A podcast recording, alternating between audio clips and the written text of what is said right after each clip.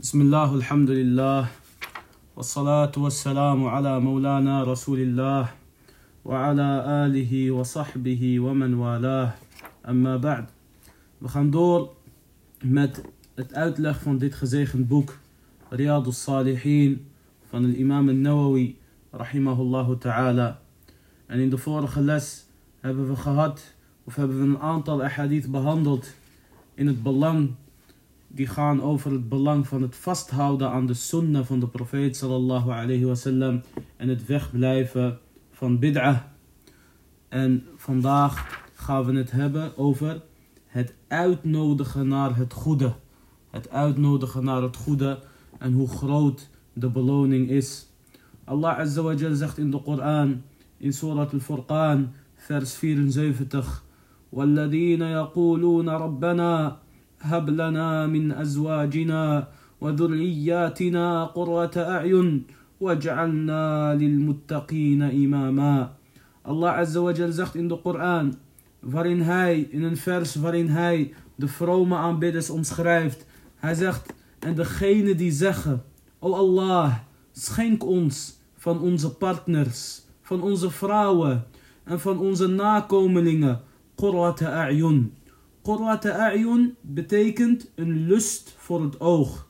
Dus wanneer je kijkt naar je vrouw, of naar je man, of naar je kinderen, dat je zegt, alhamdulillah, wat ben ik toch blij met hem, wat ben ik toch blij met haar, wat ben ik toch blij met hun, met mijn kinderen. Dus Allah Azza wa Jal omschrijft de vrome aanbidders. En hij vertelt ook in dit, in dit vers, in dit vers vertelt hij ook een geheim. Namelijk waarom de mu'minin, de salihin trouwen. Niet om uiterlijke schoonheid. En niet om rijkdom. En niet om afkun, af, afkomst of wat dan ook. Nee, zij trouwen om deze reden. والذين يقولون ربنا هب لنا من أزواجنا وذرياتنا قرة أعين واجعلنا للمتقين إماما En degene die zeggen, O Allah, schenk ons van onze partners en van onze kinderen een lust voor het oog. وَجْعَلْنَا لِلْمُتَّقِينَ إِمَامًا En laat ons, en leiders, laat ons leiders zijn van de gelovigen. ربنا هب لنا من أزواجنا وذرياتنا قرة أعين واجعلنا للمتقين إماما Dit, barakallahu fikum, is de reden waarom een moslim trouwt. Waarom een moslim trouwt om een islamitisch gezin te creëren. Om een islamitisch gezin te kweken. Diegenen die leven op het pad van Allah Azza wa Jal. En zij zullen een verbetering zijn voor hun familie. En zij zullen een verbetering zijn voor de umma van Muhammad sallallahu alayhi wa sallam. Dus wanneer een persoon niet trouwt met een broeder, of een, met een zuster met een broeder, of een broeder met een zuster, met als intentie om de islam te steunen, en om de dien te steunen, en om de moslimien te steunen, en de umma van Mohammed sallallahu alayhi wasallam, maar hij trouwt slechts vanwege schoonheid, of vanwege rijkdom, of wat dan ook, jouw huwelijk is waardeloos, en alles wat je doet is waardeloos. Klopt, je gaat een beetje genieten in deze dunya, maar je hebt niks in de dag des oordeels. En maar wanneer iemand trouwt op basis van godsvrees, op basis van taqwa, elke stap die hij of zij doet is een sadaqah, is een stap richting Allah Azza wa Jal. En zelfs, en, en, en zelfs de profeet zegt, zelfs datgene wat jij in de mond van jouw vrouw stopt, een hapje eten of wat dan ook, dat is sadaqah. Barakallahu fikum. En zoals Allah Azza wa Jal zegt in de hadith Qudsi, O zoon van Adam, loop naar mij en ik ren naar jou. En Allah Azza wa Jal, die vertelt over de vrome dienaren in de Koran. In Surat al-Anbiya, vers 73. وَجَعَلْنَا مِنْهُمْ أَئِمَّةً يَهْدُونَ بِأَمْرِنَا En wij hebben van hun leiders gemaakt die leiden door middel van onze zaak, door middel van de islam. Ja Allah, wat heeft de umma van Mohammed sallallahu alayhi wasallam toch een gebrek aan leiders die hun dragen omwille van Allah azza wa jal. Predikers die de waarheid verkondigen, niet voor eigen belang, Mensen die niet buigen voor de fame. Mensen die niet beïnvloed raken door geld of roem of aandacht of macht of politieke onzin of wat dan ook. Maar mensen die, die het woord van Allah verkondigen, zuiver en schoon, al is het ten koste van zichzelf. Al moet hij zichzelf en zijn familie en zijn kinderen opofferen omwille van Allah Azawajal. Kijk Ahmed ibn Hanbal, de martelingen die hij heeft doorstaan. Kijk Ibn Taymiyyah rahimahullah, gestorven in de cel. Kijk Ibn Abdul Wahhab rahimahullah, gevochten omwille van Allah. Kijk imam Malik, gemarteld omwille van een fatwa die hij gaf. Kijk de profeet sallallahu alayhi wasallam. Kijk Bilal. Kijk Khabbab. Kijk Sumayyah. Etcetera, etcetera. Maar alle zouden zij toch hun mening verkondigen. Sterker nog, het was niet hun mening. Ze zouden de waarheid verkondigen omwille van Allah. Totdat zij zou, gedood zouden worden. Of totdat zij zouden sterven. Dit is wat de islam nodig heeft. En niet van die lafaards. En niet van die, beter gezegd, genuanceerder gezegd, zwakkelingen. Die buigen bij de eerste beste beproeving. Als je wil dat de rode loper voor je wordt uitgerold. Dan ben je niet op de juiste plek. Als het gaat om het uitnodigen naar Allah.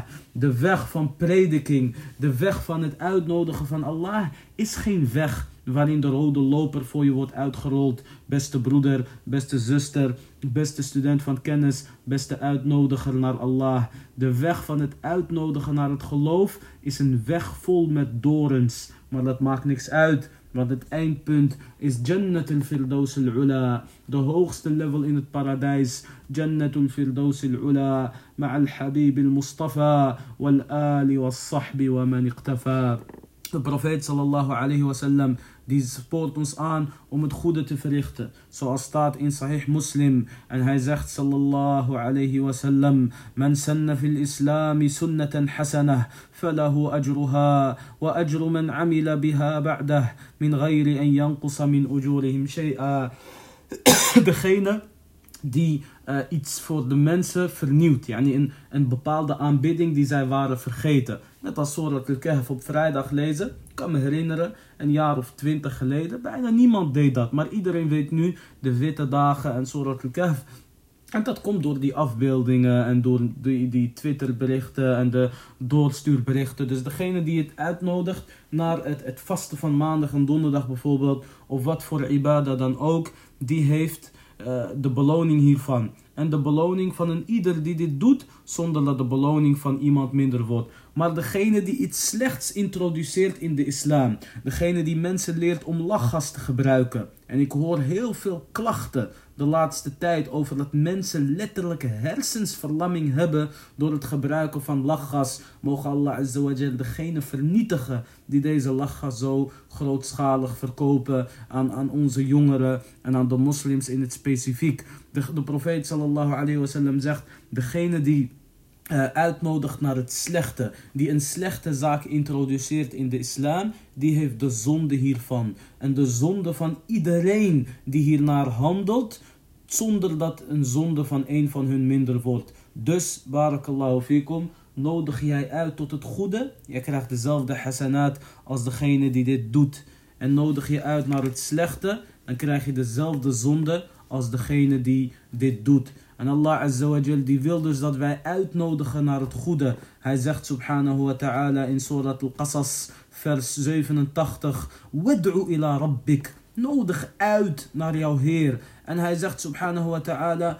Ud'u ila sabili rabbika bil hikmati wal maw'idati al-hasana. Nodig uit naar de weg van jouw Heer met wijsheid en op een goede manier. Dus niet op een uh, irritante manier, niet op een schreeuwerige manier, niet op een manier door te schelden, niet door te vloeken of wat dan ook, maar met wijsheid. Wijsheid betekent dat je de, de, de situatie goed weet af te wegen. Je mag boos worden omwille van Allah. Sommige mensen denken een, een, een, een uitnodiger naar Allah, die moet altijd glimlachen en die mag nooit boos worden. Nee, je mag boos worden. Als iedereen zina pleegt, als jij letterlijk het haram voor je neus ziet, et cetera. Je mag boos worden omwille van Allah azawajal. Jij mag schreeuwen omwille van Allah azawajal. De profeet sallallahu alayhi wasallam op de mimbar. De sahaba zouden soms denken van de mimbar zou omvallen. De profeet sallallahu die zou zijn stem verheffen. En hij zou zo'n adertje tussen zijn uh, wenkbrauwen.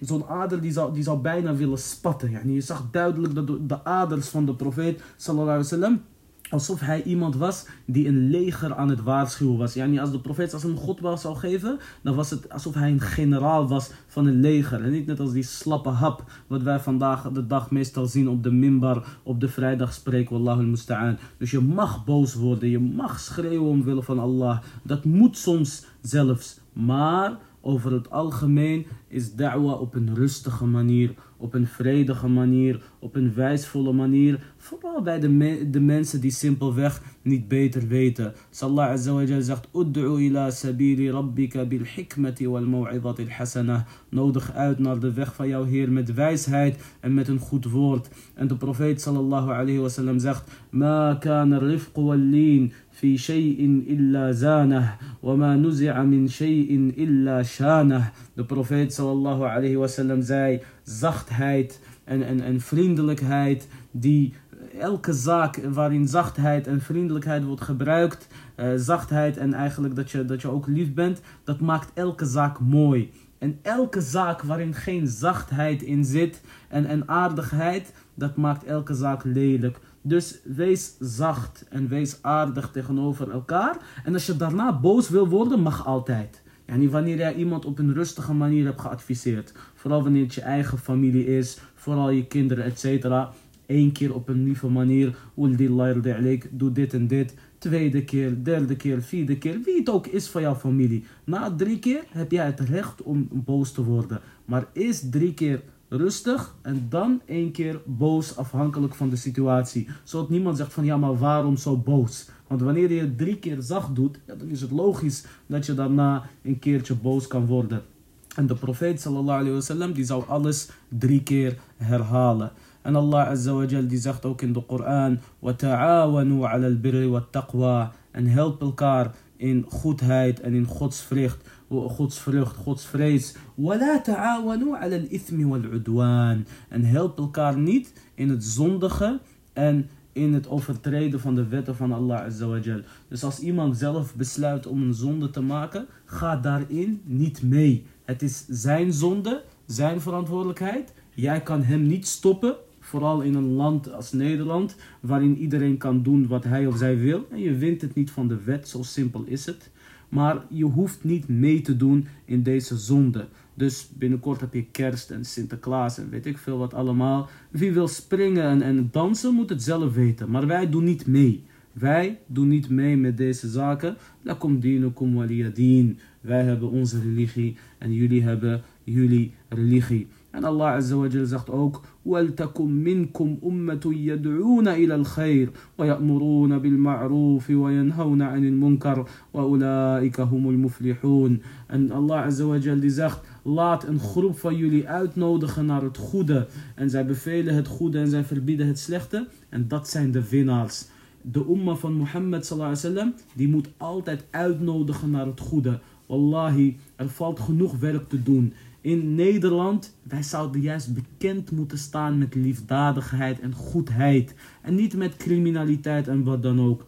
Klopt, een klein gedeelte van de moslims is crimineel. De meeste zijn gewoon, alhamdulillah, normaal. Maar de meeste die zwijgen ook over criminaliteit. Wallahi, als wij echte mannen waren, als wij echte moslims waren, dan zouden we elke drugsdealer of wat dan ook, we zouden hem gewoon boycotten. Diegene zegt salamu alaikum, we kijken hem niet eens aan, we lopen door. Waarom? Uit ontevredenheid van uh, deze misdaad. En kijk, subhanallah, families genieten van drugs en van, van families genieten van drugsinkomsten. En van, uh, van, van al, het, al het geld en al het weelde wat binnenkomt. En wat doen ze nu? Als ze hun niet kunnen pakken, dan ontvoeren ze hun zusjes en dan schieten ze op hun ouders en dan uh, verrichten ze daden bij hun families. Waarom? Omdat jullie zelf drugs hebben geaccepteerd. Wallahi, als je bekend stond dat je juist tegen drugs bent, etc. Zeldzaam dat het haram zou gebeuren. Al-Muhim, de umma van Mohammed sallallahu alayhi wasallam, die zou bekend moeten staan om het goede. Kijk nu bijvoorbeeld, de dagen worden kort en de winters zijn koud. Waarom hebben wij geen dakloze opvang in onze moskeeën? Laat ik het eerlijk zeggen. Waarom zijn wij zo waardeloos? Je gaat naar de kerk Daklozen kunnen daar zeker drie dagen blijven. Ze krijgen eten, ze krijgen drinken, ze krijgen alles om kofar te worden. En bij ons, de klaslokalen zijn leeg en er zijn genoeg eh, vrijwilligers en nog meer mensen die in de uitkering zitten die toch niet heel veel te doen hebben. Die zouden makkelijk de nachtbewaking kunnen doen en de dagbewaking en een soort van voedselbank zou kunnen oprichten om deze daklozen te voeden. En de grap is, of tenminste, waarom je juist huilt, is dat deze daklozen vaak van ons zijn. Niet alleen ons geloof, wat genoeg is, want een moslim is gewoon de broeder van een moslim, maar vaak zelfs van dezelfde etniciteit. Marokkaans, Turks, Afghaans of wat dan ook. En dan zie je de eigen bevolking. Gisteren was jouw vader illegaal gekomen naar Nederland. Vaak.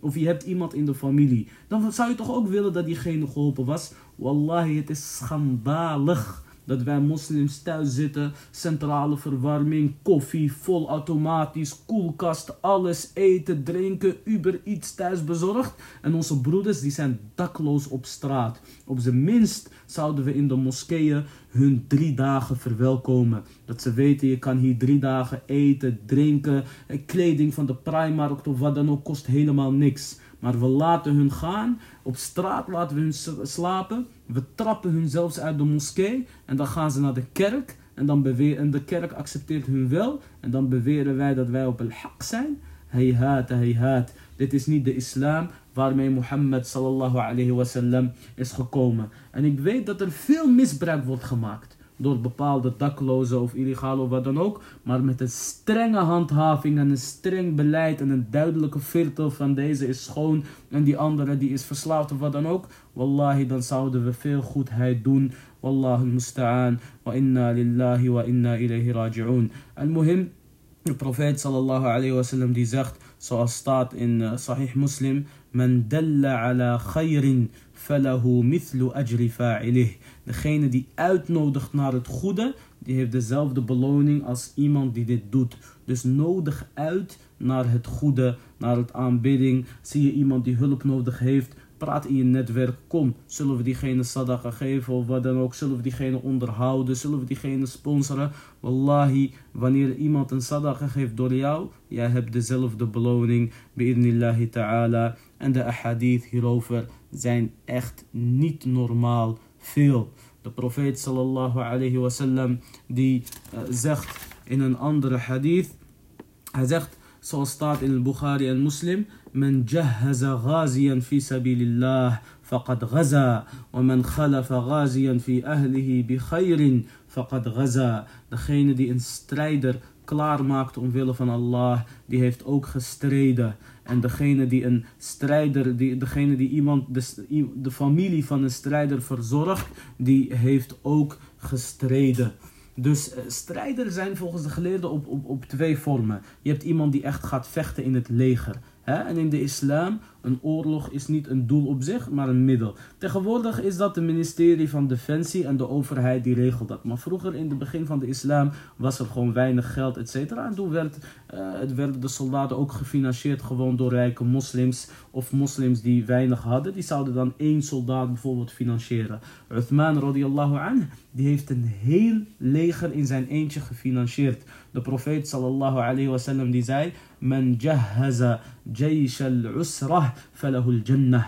De profeet sallallahu zei... Wie dit leger uh, klaarstoomt en betaalt en alles regelt voor, voor dit leger... Die krijgt het paradijs. En toen zei Uthman... Ana ya Rasulallah ik al boodschapper van Allah. Dus een strijder is twee categorieën. De eerste is een soldaat. Hè? Tegenwoordig is dat ondergebracht in het ministerie van Defensie van elk land. Het zijn dus geen uh, maffia-clans of terroristische groeperingen of wat voor onzin dan ook. Die juist de islam breken en niet de islam helpen. Dus de eerste categorie is een strijder. De tweede categorie is een student van kennis. Degene die een student van kennis, die bijvoorbeeld in Medina is gaan studeren of wat dan ook, sponsort. Dat is ook iemand alsof hij heeft gestudeerd en alsof hij heeft gestreden. En ik kan dit nu zeggen omdat ik nu terug ben uit Medina, walillah alhamd, ik leef nu in Nederland. Maar er zijn nog steeds heel veel broeders die het zwaar hebben. Er zijn bijvoorbeeld broeders die bekeerd zijn. En ze, ze komen uit een, uit een gescheurd gezin. Ze zijn bijvoorbeeld kinderen van zina. Ze kennen hun vader niet. Ze hebben geen vader, die hebben ze nooit gekend. En ze hebben alleen een moeder. En hun moeder was arm. Zoals een broeder uit Haiti die ik heb leren kennen. En hij vertelde me zijn verhaal. Dat zijn moeder uit Haiti is ze gevlucht naar de Amazone. En uiteindelijk heeft ze hem gebaard op Frans grondgebied. Zodat hij de Franse paspoort zou kunnen krijgen. Zijn moeder heeft echt gestreden. En uiteindelijk is hij opgegroeid in Frankrijk. En is hij bekeerd. En nu zit hij in Medina. En zo iemand heeft niemand. Als je zo iemand sponsort omwille van Allah. Dan is het alsof je zelf ook hebt gestreden. Alsof je zelf hebt gestudeerd omwille van Allah. Azawajal. Dus kijk naar elkaar om en sponsor elkaar. Barakallahu fikum. Zien jullie een jongen in je familie, in je buurt. Je ziet diegene is pinter, hij is slim. Echt niveau gymnasium of wat dan ook. Je ziet gewoon deze man zou chirurg kunnen worden, wat dan ook. En je ziet ook goede akhlaaq. Waarom zouden we zo iemand niet sponsoren met z'n allen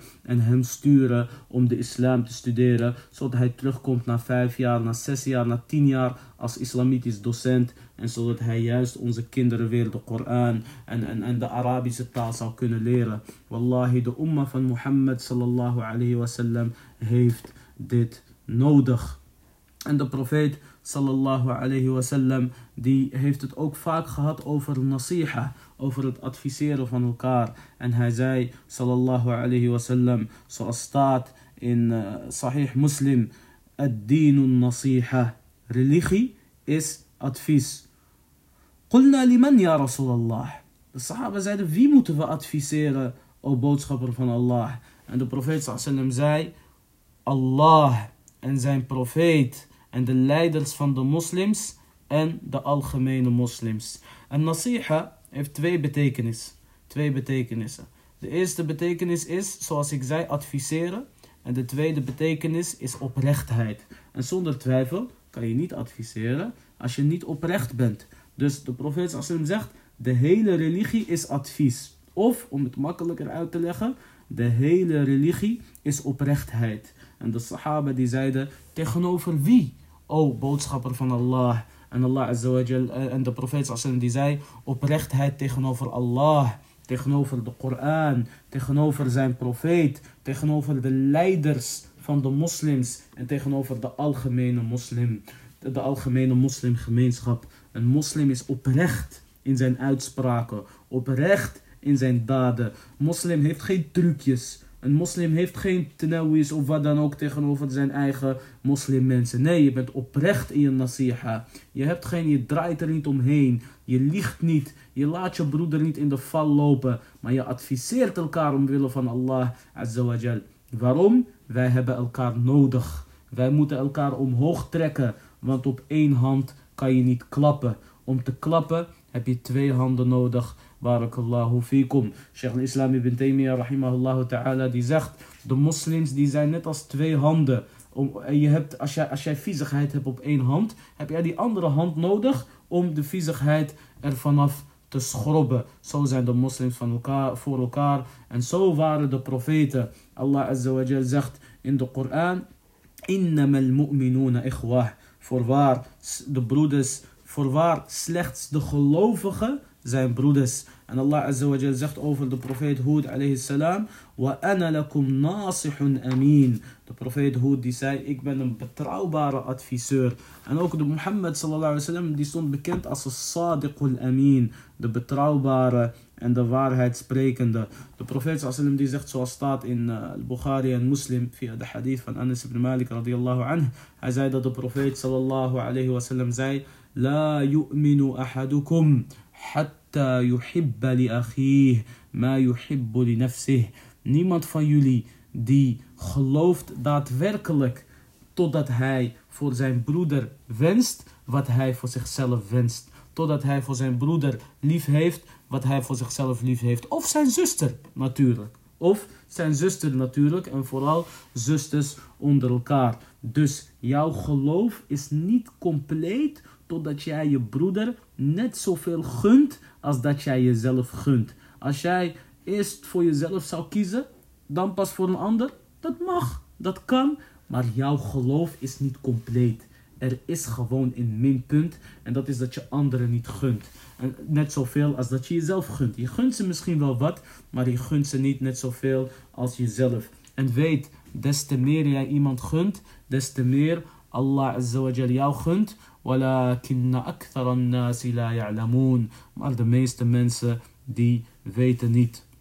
De profeet sallallahu alayhi wa sallam die zei ook zoals staat in Sahih Muslim: "Men ra'a minkum munkaran falyughayyirhu bi biyadih.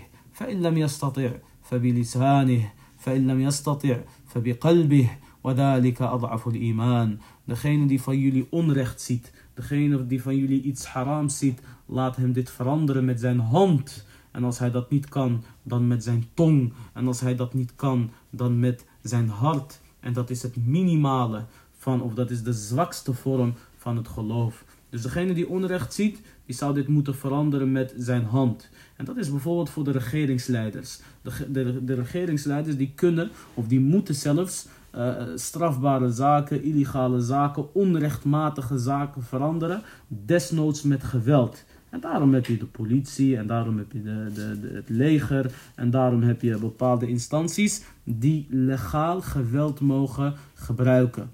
Als dat niet kan, net als de normale burger, فَإِن لَمْ يَسْتَطِعْ فَبِلِسَانِهِ Je bent niet in staat om, om geweld te gebruiken. Als jij geweld gebruikt in Nederland en het is geen noodweer, dan ben je zelf de pineut. Dus jij bent niet in staat om geweld te gebruiken. Als je dat niet kan, zegt de profeet Sassam, dan met jouw tong. Gewoon kritiek leveren door middel van jouw tong.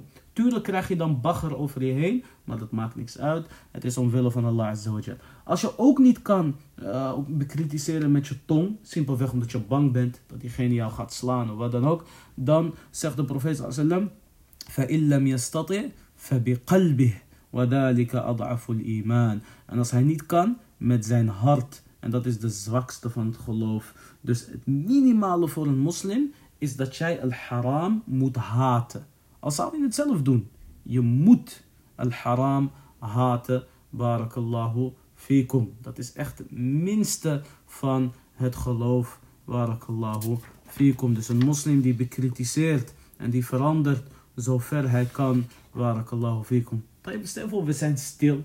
We zien het haram om ons heen, et cetera, et cetera. En we zeggen nooit wat. Wat gebeurt er dan?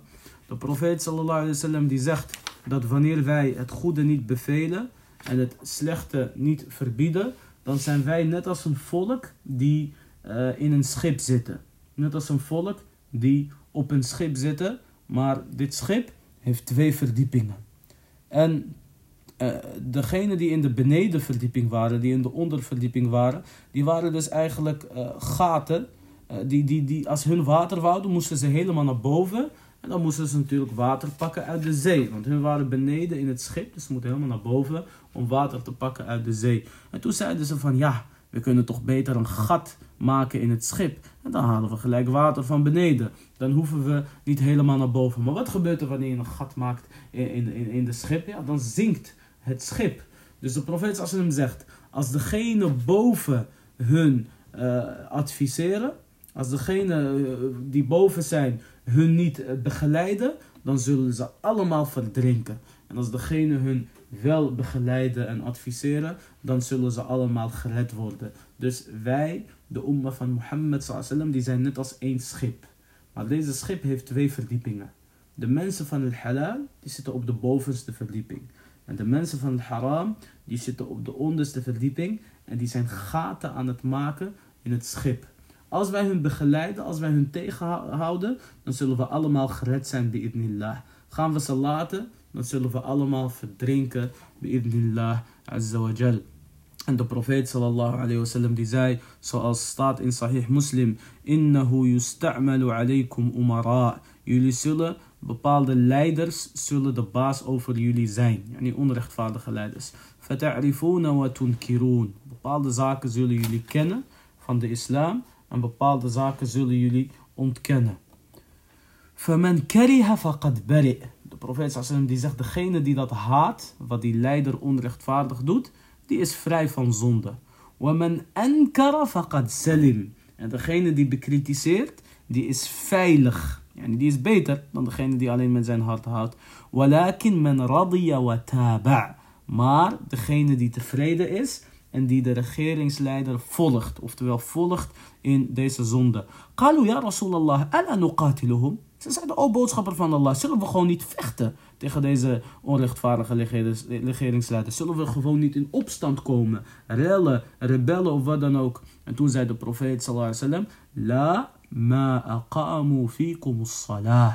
Nee, zolang zij jullie het gebed laten verrichten. Duidelijke ahadith van de profeet sallallahu Zolang de leider jou laat bidden, dan mag je niet in opstand komen. Maar de zonde die haten wij.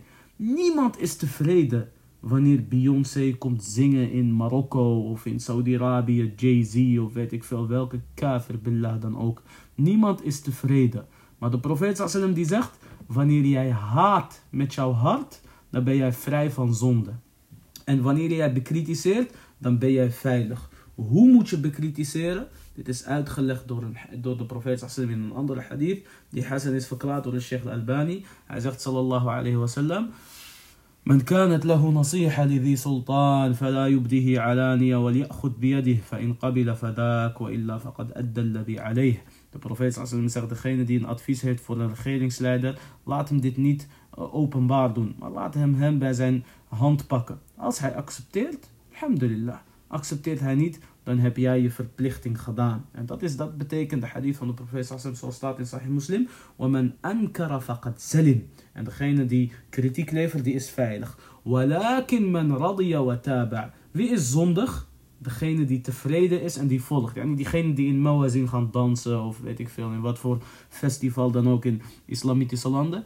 Dat zijn degenen die echt zondig zijn. En met degene die thuis zit en hij zegt La hawla wa la quwwata illa billah. Dit zou niet moeten gebeuren in een islamitisch land. Galas, diegene is veilig van zonde, barakallahu fikum.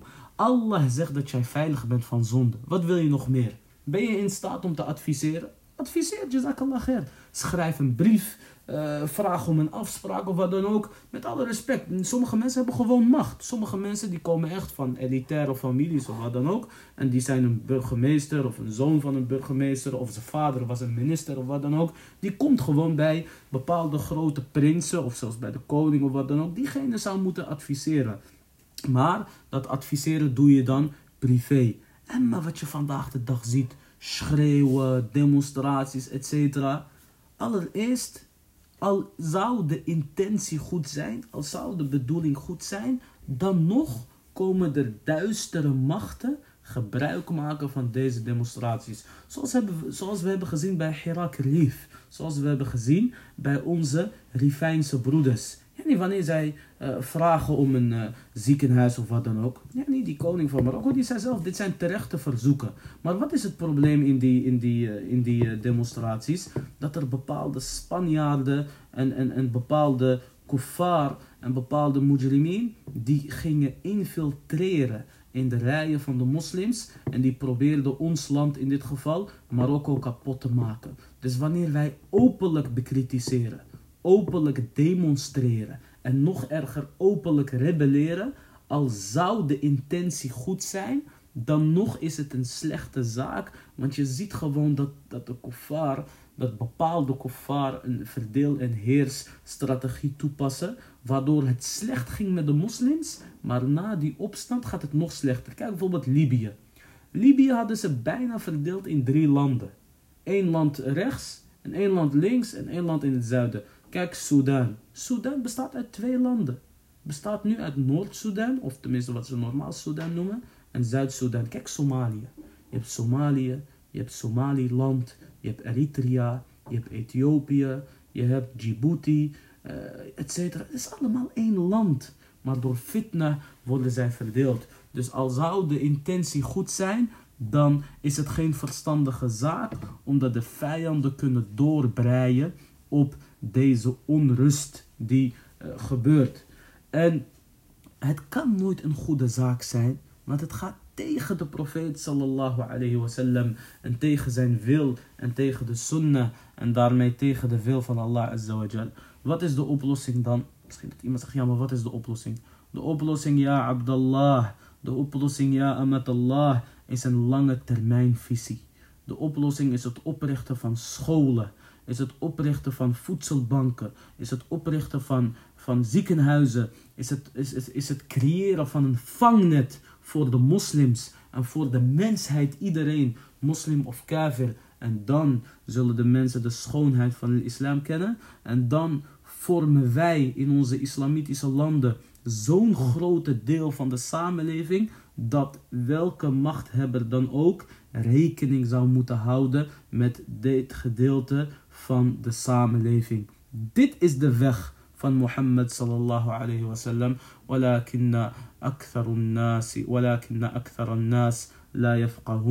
Maar de meeste mensen die begrijpen niet. In het Bukhari en Muslim staat dat de profeet sallallahu alayhi wa een keer bij zijn vrouw Zainab of bij Zainab bint Jahsh radiyallahu anha angstig naar binnen ging en toen zei de profeet sallallahu alayhi wa sallam, La ilaha illallah, wailun lil arabi min sharrin qad iqtarab, futiha al-yawm min radmi ya'juj wa ma'juj, mithlu hada. De profeet sallallahu alayhi wa sallam die zei, La ilaha illallah, wee voor de Arabieren, wailun voor de Arabieren van een kwaad wat dichtbij is gekomen. Vandaag is er van de muur van Ya'juj en Ma'juj is er een beetje open gegaan en hij deed zijn wijsvinger tegen zijn duim. Yani hij maakte een cirkel. Zoveel was open van de muur die Ya'juj en Ma'juj tegenhield. En toen zei Zainab radiyallahu anha, en hier gaat het om, ze zei, Ja Rasulallah, anahliku wa fina salihun. Ja Rasulallah,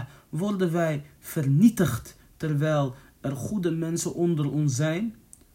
Qala na'am, idha kathura al-khabath. De profeet die zei ja, wanneer er veel viezigheid is. Dus wanneer er veel viezigheid is in de umma van Mohammed sallallahu alayhi wasallam, dan lopen we het risico om allemaal vernietigd te worden. En in andere hadith, in het Bukhari en Muslim, zei de profeet sallallahu alayhi wasallam, Iyaakum wal julusa fit turuqat. Pas op voor het zitten aan de wegen. En die irritante mannen vandaag de dag die je ziet op de hoek van de straat, et cetera. En dan zijn ze ook nog eens onrespectvol. En dat maakt ze irritant. De profeet sallam heeft gewaarschuwd voor hangjongeren of hangouderen of, of wat dan ook. Toen zeiden de sahaba, Ja Rasulallah, ma lana min majalisina bud. O boodschapper van Allah, we moeten wel. We moeten ergens gaan zitten. Natahaddathu fiha. Dan gaan we daarin praten. Yani, we moeten wel ergens zitten. En toen zei de profeet sallam, فَإِذَا أَبَيْتُمْ إِلَّا الْمَجْلِسِ Als jullie per se gaan uh, zitten, langs de wegen, فَأَعْطُ الطَّرِيقَ حَقَّهِ Geef dan de weg zijn recht. Yani wanneer je een, een terrasje gaat pakken in de islam, beste broeder, dan zijn daar regels aan verbonden. Wanneer je ergens gaat zitten, koffie drinken, thee drinken, dan zijn daar regels aan verbonden in de islam. De sahaba die zeiden, Wama haqqut tariq ya Rasulallah. En wat is eh, het recht van de weg, o boodschapper van Allah? En de profeet sallallahu die zei, Raddul basar, je blik neerslaan. Wa kafful ada, en niemand lastigvallen.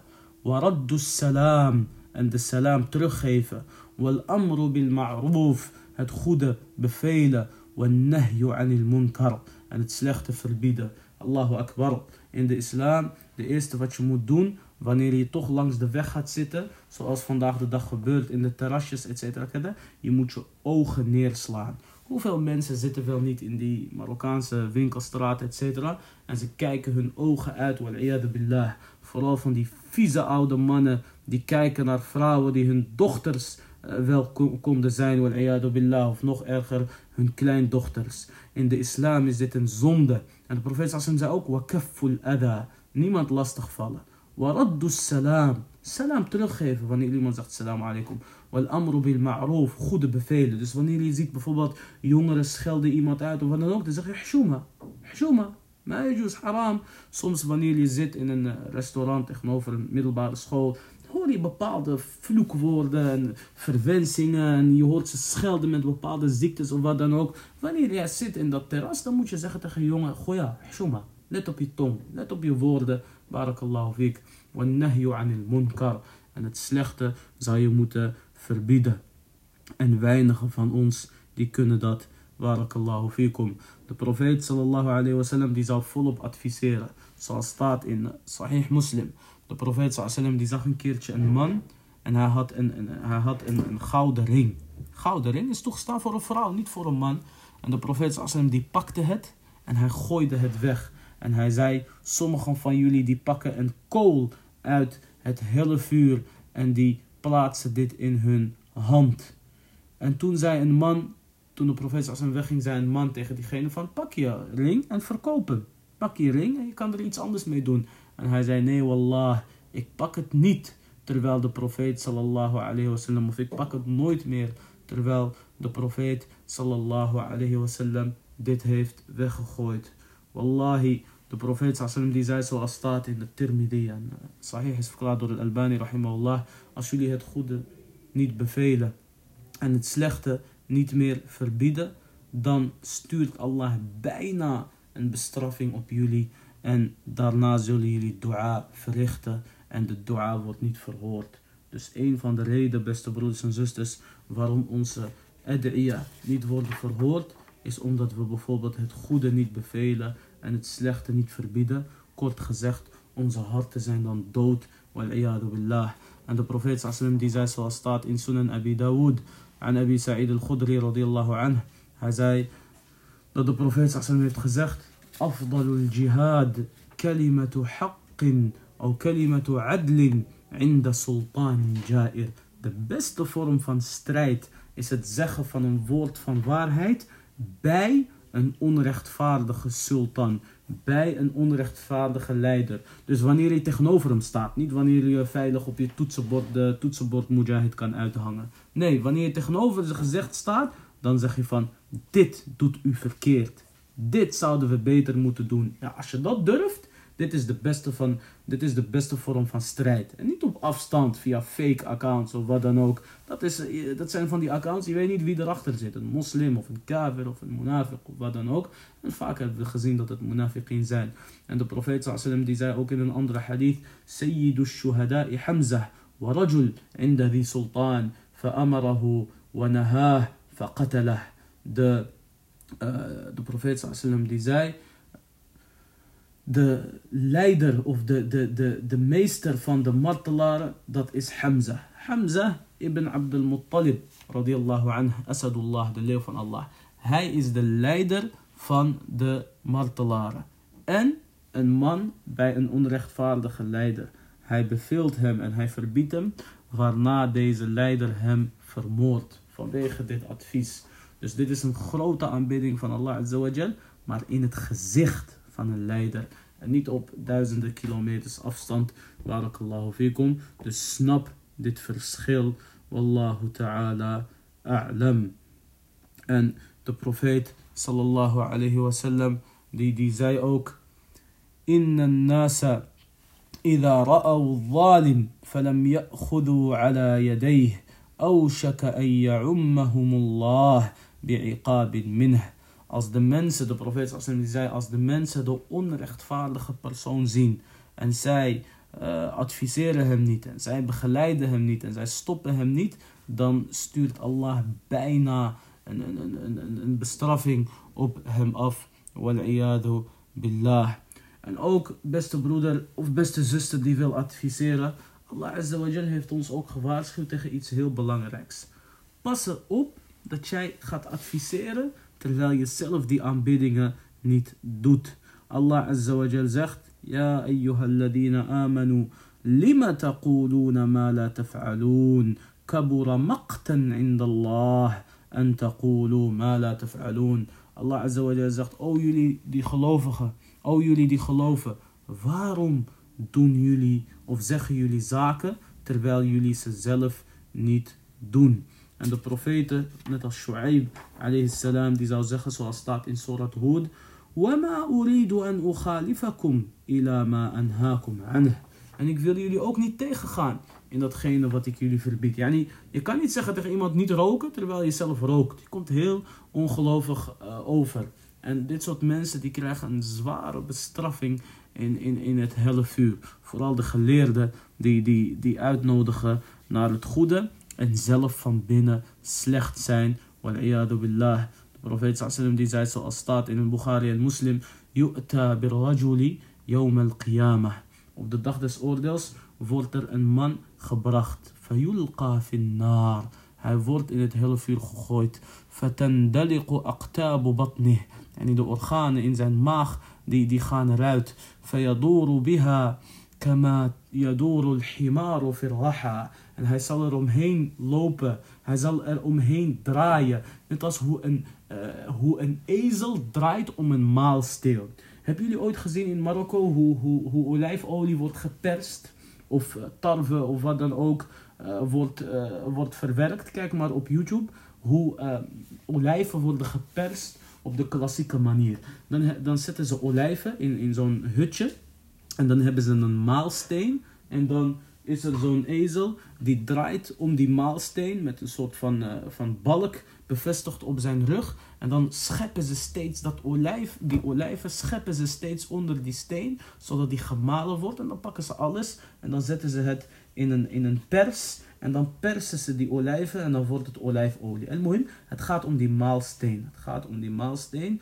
Uh, een man wordt gegooid in het hele vuur en hij zal dan draaien. Hij zal dan, uh, hij zal dan eh, draaien om, om zijn eigen organen. Net als hoe een ezel eh, draait om eh, de, de, de, de maalsteen.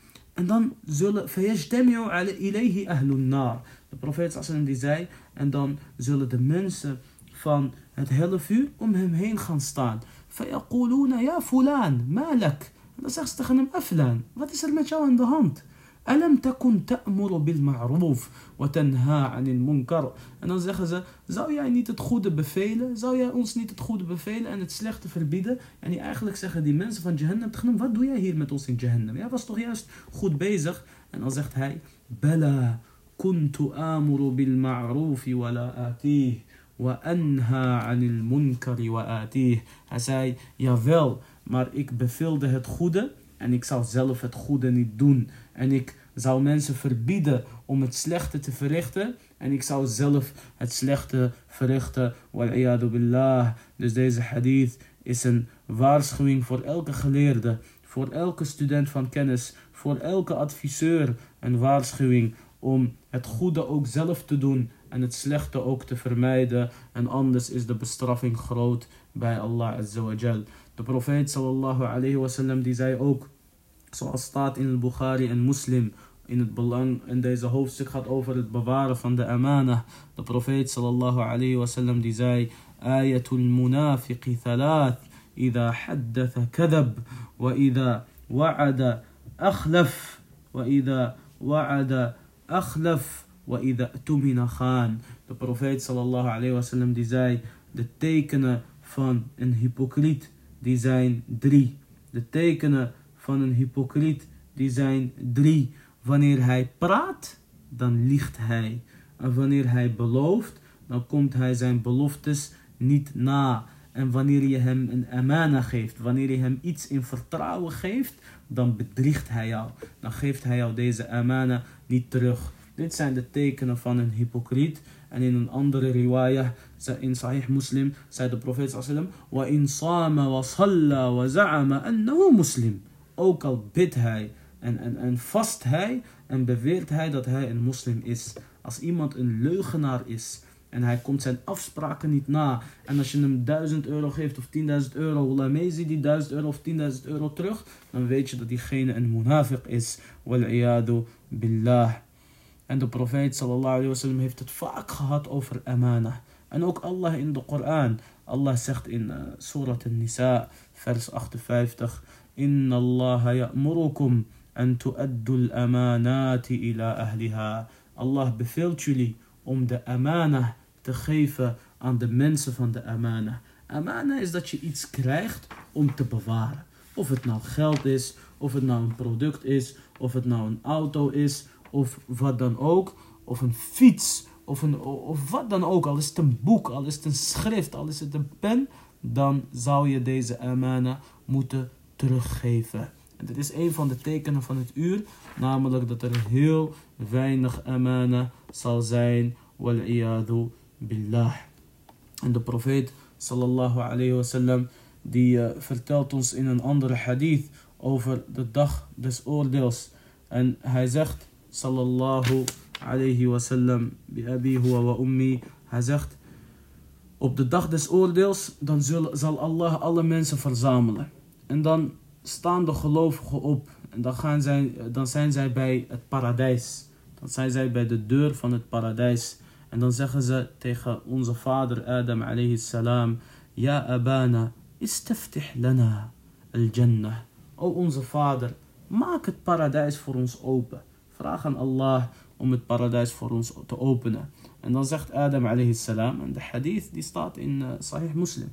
Dan zegt Adam alayhi salam, وهل أخرجكم من الجنة إلا خطيئة أبيكم zei, wat heeft jullie uit, uit het paradijs gebracht? Behalve de zonde van jullie vader. Namelijk dat Adam salam had gegeten van de, bro, van de boom.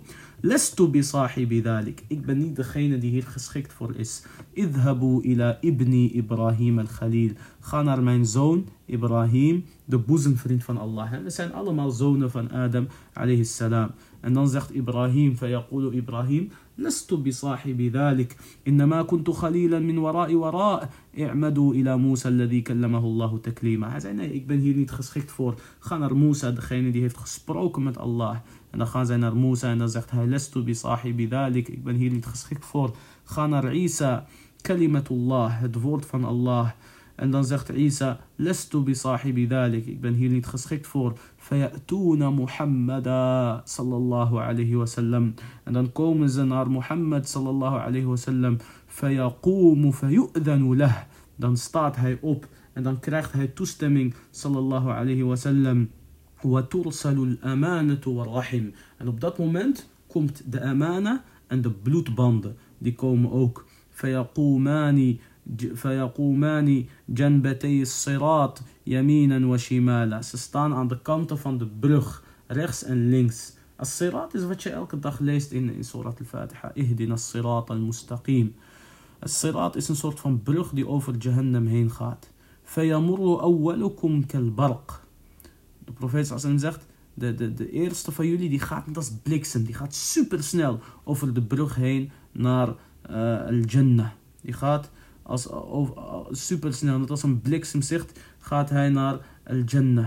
En de profeet sallam die staat dan bij de sirat en hij zegt, Rabbi sallim sallim. Oh Allah, veiligheid, veiligheid. En dan blijft iemand zijn best doen. En dan blijft iemand zijn best doen. En sommigen die zullen echt hangen aan, aan de brug. Sommigen die zeggen echt, zullen echt hangen aan de brug. Maar het gaat erom dat de amana en de bloedbanden degene die goed was in het bewaren van de amana en degene die goed was in het onderhouden van zijn familiebanden, dat zal hem wallahi helpen op die dag. En een van de voorwaarden dat iemand een profeet kon zijn, is dat diegene zeer betrouwbaar was. Daartegenover staat onrecht. Allah Azawajal die, die waarschuwt tegen onrecht. wat zijn er toch veel valse, onrechtvaardige mensen vandaag de dag. De profeet sallam die zei, yawm al-qiyamah. Pas op voor onrecht, want onrecht is duisternissen op de dag des oordeels. Wallah, als je onrechtvaardig bent geweest tegenover iemand, je gaat hem voelen op de dag des oordeels. Als je niet om vergiffenis hebt gevraagd in deze dunya. En de profeet sallam die zei ook in dezelfde hadith, en de hadith staat in Sahih Muslim, wattaqu shuh. En pas op voor gierigheid voor extreme gierigheid. فَإِنَّ الشُّحَّ أَهْلَكَ مَنْ كَانَ قَبْلَكُمْ Want deze extreme gierigheid heeft degene voor jullie vernietigd. حَمَلَهُمْ على أن سفكوا دماءهم واستحلوا محارمهم. Dat was een reden dat zij hun bloed hebben verspild en dat zij hun families hebben uh, vermoord. Wal billah. En Allah Azza wa Jal die zegt in de Koran: وَمَا لِلظَّالِمِينَ مِنْ حَمِيمٍ وَلَا شَفِيعٍ يُطَاعٍ de onrechtvaardigers die zullen op de dag des oordeels dus, de onrechtvaardigers die zullen geen vriend hebben en die zullen ook niemand uh, hebben die voorspraak voor hun zal doen. Yani in de zin van deze, dat deze voorspraak, deze shafa'a wordt geaccepteerd. En Allah Azza wa zegt in Surah Al-Shura vers 8 وَالظَّالِمُونَ مَا لَهُم مِّن وَلِيٍّ وَلَا نَصِيرٍ en, en de onrechtvaardigers die hebben geen vriend en ook geen helper. En hoe vaak Zegt Allah Azza wa Jal wel niet in de Koran.